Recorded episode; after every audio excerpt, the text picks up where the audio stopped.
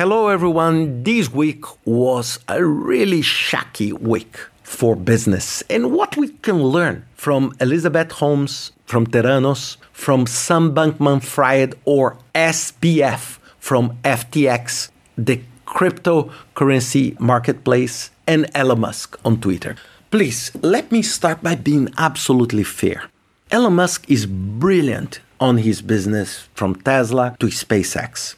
But what is going on on Twitter is something that, if it works, it will be basically rewriting all possible management and leadership books on this planet. And this one, I don't have an answer yet. I have a lot of questions, but I don't have an answer. But I want to combine these three topics because they have very strong similarities that we can learn for our projects. Elizabeth Holmes is now in prison 11 years. SBF destroyed the cryptocurrency market. Basically, there is a gap of more than 8 billion US dollars. Thousands and thousands of people lost all their cryptocurrency. There is a question mark even on what cryptocurrency will be in the future. And Elon Musk fired half of Twitter employees and he put an ultimatum to the Twitter employees about the amount of work, dedication. And unexpectedly, more than a thousand employees decide to leave the company, including, of course, Twitter did not say that, but including all areas on finance, recruiting, compliance. Even they had to lock the doors of Twitter because people don't even know how to process the firing because those who decide to leave are those who process the firing. So it's a it's a very very different and unusual environment for a company like Twitter. What we can learn.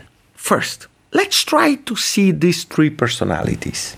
All the three of them they use their absolutely magic personality, magic charisma, magic lifestyle to drive the business and to raise charisma. Elizabeth Holmes wearing black, becoming the Steve Jobs on a dress, you know, becoming a celebrity, being and surrounded by many, many leading business people, people throwing money on her with this simple lifestyle, simple routine, something, you know, that people say, oh, how someone so powerful could have such a frugal life.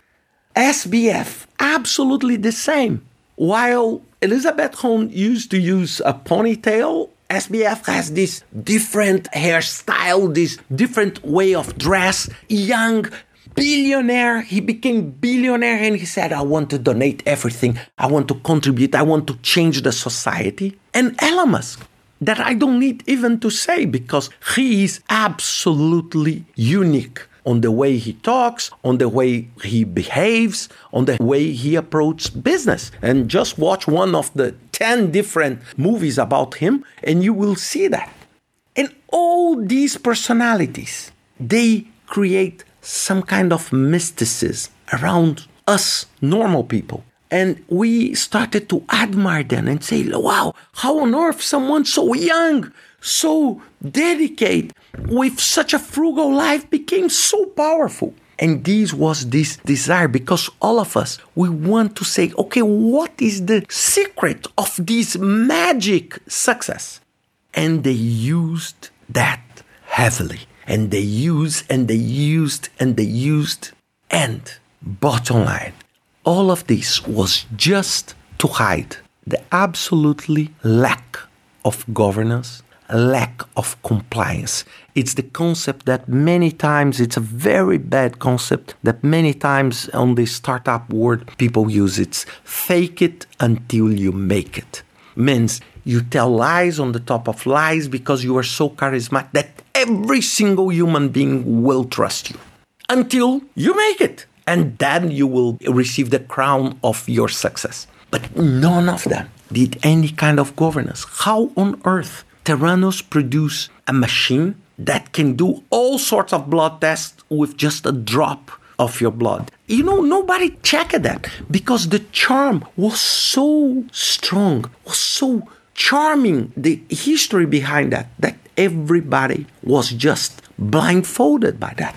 And what I want to translate all of this, it's, I'm sure you saw many project managers, many company CEOs, many sponsors of projects that are exactly like Elizabeth Holmes, like SBF, and like Elon Musk. Exactly. They create an aura of superpower that say, no, we don't need a plan. We don't need anything. We'll make it. Just come together at night and we'll make it. Just look Twitter today. The last tweet from Elon Musk with something like 25 people like Salvation Army, you know, and in a wall and say, we are rewriting Twitter. You know, look, real life does not happen like that in real life, you need to understand when you are managing a project that people put money on the project. There is money, there are suppliers, there are many, many stakeholders and people that are expecting you to be professional and to have appropriated controls to deliver your project. Because if you fail,